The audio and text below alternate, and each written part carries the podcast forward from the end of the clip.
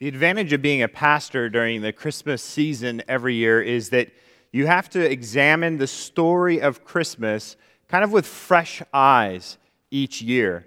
You see, I think that for a lot of us, it just becomes kind of rote, right? And we, we look through the story, we hear the little elements, oh, yeah, that's right, three kings, blah, blah, blah.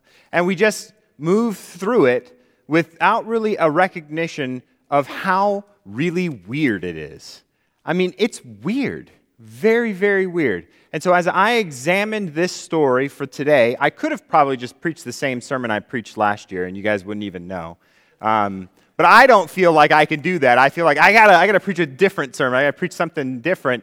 Um, and, and on Epiphany, we can celebrate one of two different things. We can celebrate the baptism of Jesus, or we can celebrate the coming of the three wise men. And I decided to look at this passage, look at this story with some fresh eyes. One of the things that struck me is how odd this whole scene is. I mean, just think about this for a second. This is Israel we're talking about, God's special covenant people. He called Abraham a couple thousand years, maybe more, before all of these events, and he led Abraham into a relationship with him that led to a fruit of descendants that created a nation, and then he led that nation into the promised land that he had told Abraham he would give to them, and he led those people throughout time and history to worship him, to have these experiences with him, so that they would know who the God who created all things was. This is Israel. And yet, when we see this story, the story of some wise men coming to seek out the new king of Israel, where are they from? Not Israel. Yeah, Hamtramck. Closer than you think. no, we don't know really actually where they're from. It just says that they're from the east. And here's one of the weirdest things about them being from the east. Egypt would have been kind of southwest from there. If they were from the east, the neighboring areas in the east would have been historically ruled by the Babylonian Empire. The empire that once came in, sacked Jerusalem, and took all the people of Israel and spread them throughout the entire Mediterranean and their empire at the time so that they could conquer them and they could rule over them. And so, this is the nation where Israel spent decades, maybe centuries, underneath the rule of an oppressive regime. And it's from those lands that people come to the foot of the newborn king to offer him gifts and worship him. Now, if you're not weirded out by that, I'm weirded out by that. Why was Israel not the one who had wise men who were seeking after these things and watching for these things and ready to come and welcome the new king? And in fact, the king, or really the, the kind of provincial ruler who was given power by Rome to rule over the area, Judea at the time, the king, when he hears from these three visitors that there's, well, not three visitors, these visitors, we don't know how many there are, uh, but when he hears from them that there's a new king born, what does he do? He freaks out, right? This is a threat to his kinghood. This is a threat to his kingdom, his rule, his power. And instead of celebrating, instead of seeking the wisdom and the guidance of the temple, and all of them coming together to worship God for finally fulfilling his promises that he's been giving to them for thousands of years, instead, he begins to plot how can he destroy this threat. Is that not weird? It's weird to me. Now, before we get up in a huff about uh, Israel, we do recognize that God does tell uh, that, that this is the king, this is the promised Messiah through different emissaries in Israel. We see in Luke as the, the parents of Jesus, Joseph and Mary, are bringing the baby Jesus to the temple to be dedicated. There is a prophet there, a priest named Simeon, who's been serving there for a long time, and he had been praying, Lord, before I die, can I please, can I please be able to witness with my own eyes the birth of your promise and the hope of Israel. And when he comes to the temple that day, he sees and lays eyes on Jesus, and he's told by the Lord that this is the Messiah. And so he, he prophesies over Messiah. And, and while he's doing that, another, a prophetess, an old woman named Anna, who had been basically living at the temple, she was widowed, and she was there day after day worshiping the Lord. She hears the commotion. She hears whatever Simeon is praying, and she comes over to see herself, and she prophesies over Jesus. But neither of these people are particularly representative of the authority structure within Israel, right? They're kind of underneath the authority structure. And then we also see that when Jesus is born, the angels announce Jesus' birth to a group of people, but not to the magistrates not to the Sanhedrin, not to the, the teachers and the rabbis in the synagogues of the area. No, not at all. He goes, the angels go out into the field and they announce it to shepherds, the salt of the earth, the, every, the everyman, or as John McCain might have said, Joe the plumber. You guys were supposed to laugh at that. You don't remember that election? Come on. So he goes out to the field, and, and God announces through his hosts of armies of angels that his Messiah is born to these no names uh, who are just working a job out in the field. There's something weird about what God is doing here. There's something subversive about what God is doing here. You understand that? That God is subverting our expectations and subverting our all of our knowledge, and he's doing something that he had been promised for years, that people had studied for centuries, and they had come up with detailed plans about how God was going to do it. And instead, he does it exactly like he had promised he was going to do it, yet it's wholly different than anybody expected. Wow. What a God. What an amazing God who would be so creative in even how he fulfills his promises. So he sends these, these travelers. Who knows what they were? The word really means magicians. That they're these wise men, they're these people who, who practice kind of the divine arts in some way or another. And so probably from the time when Israel was in exile in Babylon. Some prophecies were risen up around uh, a Babylonian cult of some sort or another, where they, they prophesied that when this star appeared in the sky, sky, there'd be a new king in Israel. Yet it was never recorded in any of the Hebrew scriptures, and they had it in their scriptures in some way or another. Do you, do you get this? Do you get this? These are not the covenant people of God. And yet they're watching and they're waiting for God to fulfill his promises. That is weird. That is weird.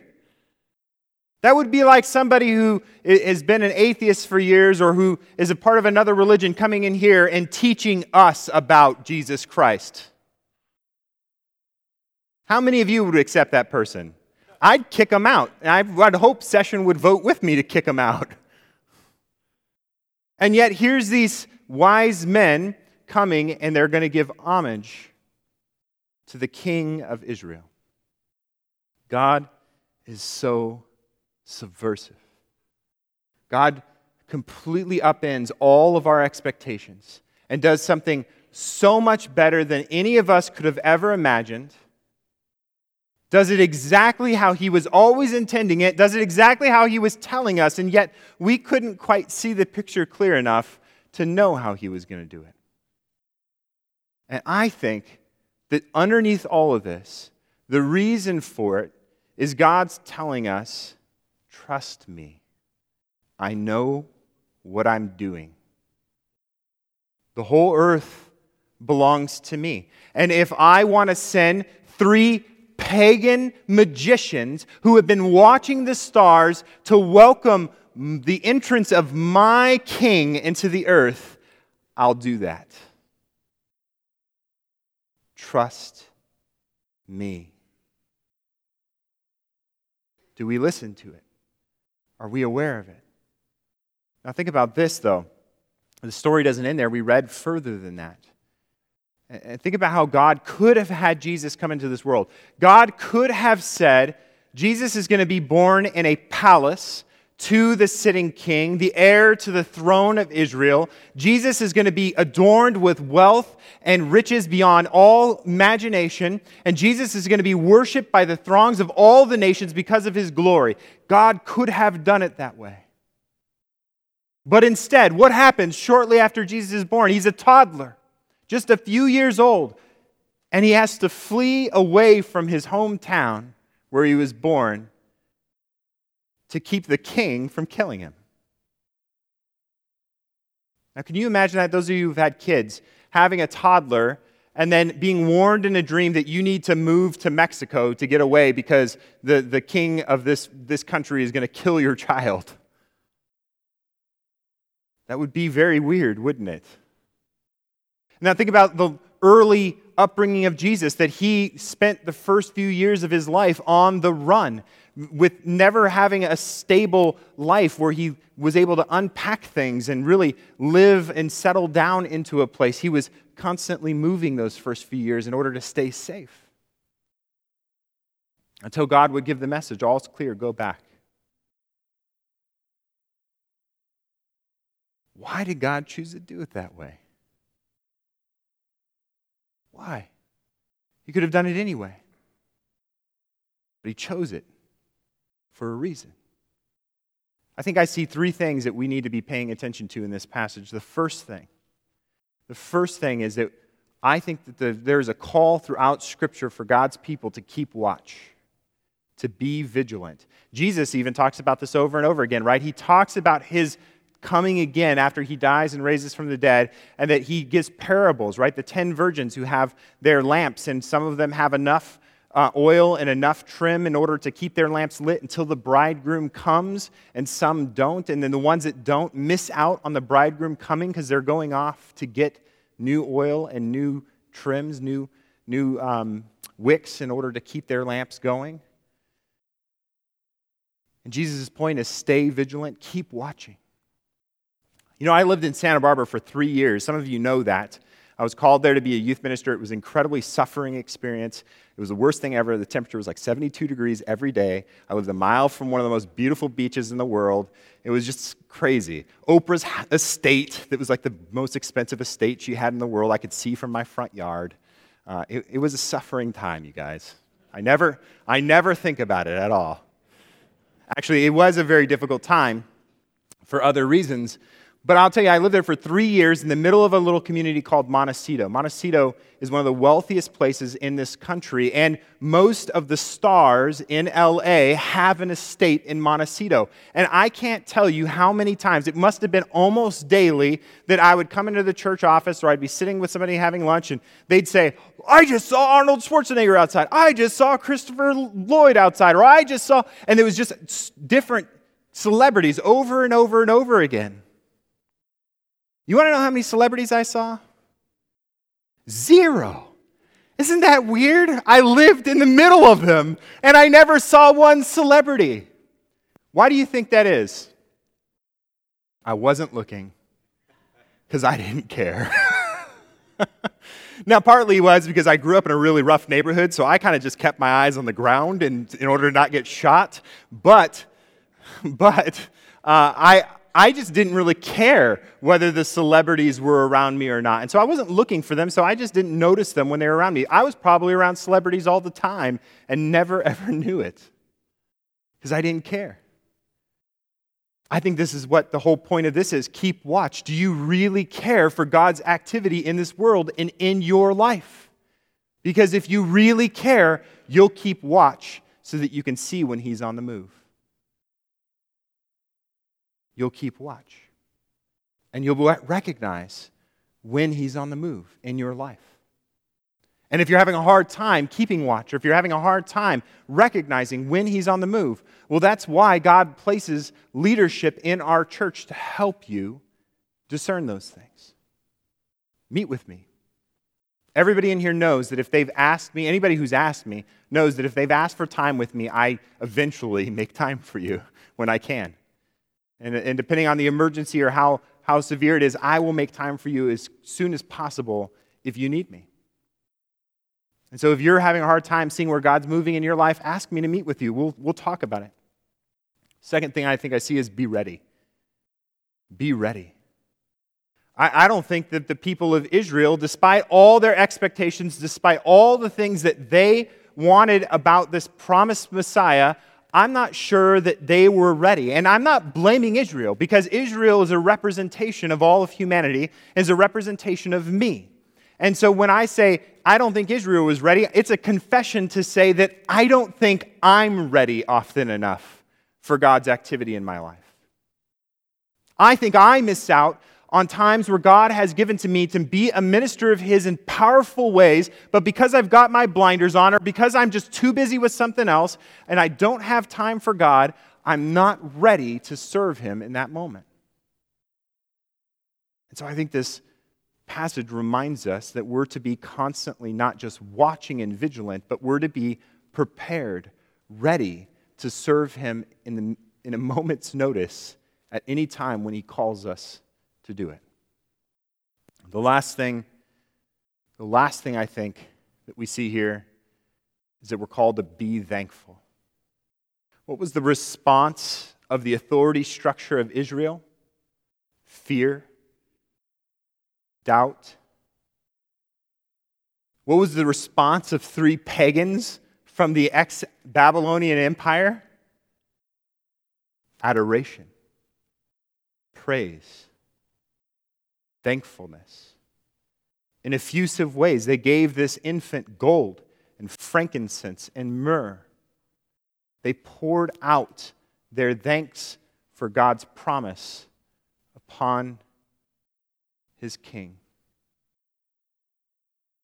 Is your life a life of thankfulness? Are you constantly recognizing, no matter how you feel right now, no matter what's going on in the context around you, are you always willing to give thanks to the Lord for all that He's given to you. And for how, even in the darkest and most difficult times, even when you can't feel it, you have been promised that He's there. And He's proven it when He came in the flesh and was willing to take on our sins and die for us on the cross.